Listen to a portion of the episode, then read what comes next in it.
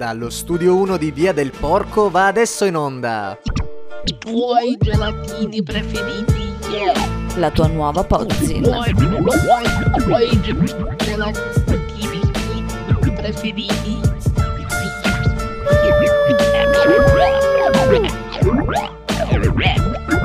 Giornalismo. Che sta succedendo negli Stati Uniti? Assolutamente nulla di straordinario, ma così non straordinario che fa rumore, soprattutto dall'altra parte del mondo.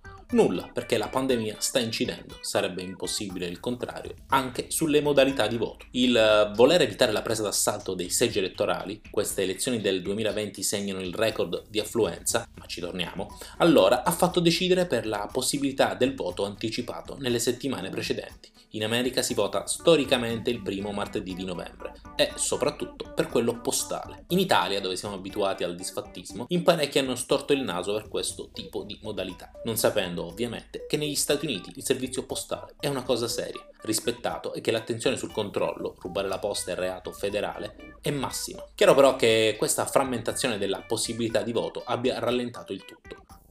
Intanto perché gli aventi diritto sono 213 milioni e poi perché, questo è uno dei motivi più importanti, ogni stato dei 50 ha la sua legge, per cui in Pennsylvania si usa un metodo che in Florida non esiste e via dicendo. Dopo l'inutile premessa, poi è il caso di capire perché Biden sta vincendo senza vincere, anzi stravincendo ma senza vincere. Vince perché toccherà quota 270 grandi elettori. Questo ormai non dobbiamo spiegarlo, vero? Ma non stravince, pur essendo il presidente eletto con più voti nella storia degli Stati Uniti, più del primo Obama. Non vince perché l'effetto Trump non è finito, perché l'aumento dell'affluenza, soprattutto nelle metropoli, ha rilanciato i democratici, che restano però fortemente invisi alla famosa pancia. La mappa generale dice poco, anzi inganna, perché la macchia rossa, i repubblicani, sembra maggiore.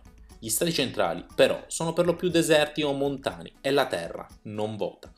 I democratici, allora, vincono nella densità e capiscono che per abbattere Trump devono andare a votare. Le mappe del voto di singoli stati allora dicono molto di più. In Minnesota, della capitale Minneapolis, dove fu ucciso George Floyd, vediamo che il voto generale premia Biden, ma la macchia è rossa. Trump continua a vincere con larga maggioranza nell'entroterra, lontano dai centri cittadini e, ci va concesso, dai centri con maggior tasso culturale. Biden vince a Minneapolis, così come in altri stati con medesima modalità. La tendenza dice che piccolo Stato con grande capitale uguale Biden. Joe Biden sarà il 46esimo presidente degli Stati Uniti, nonostante fosse il candidato sbagliato, con una campagna elettorale inesistente, una vicepresidente non di sinistra e 78 anni che, lo pensano in tanti, gli faranno rischiare di non arrivare a fine mandato. Andava abbattuto Trump, che oggi, tramite un patetico Rudolf Giuliani, parla di brogli in un paio di stati. La tecnica, già ridicola con Berlusconi, ma i soggetti sono melliflui,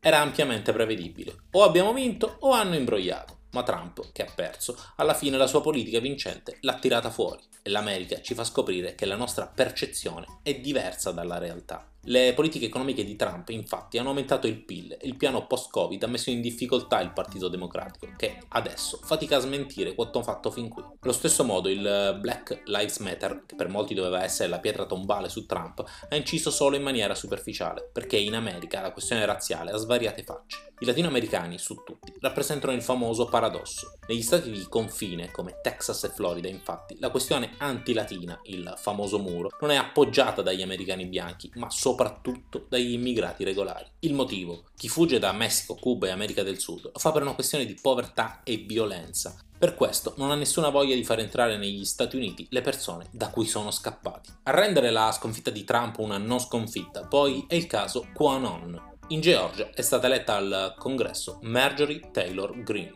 che del movimento QAnon è una delle rappresentanti più importanti.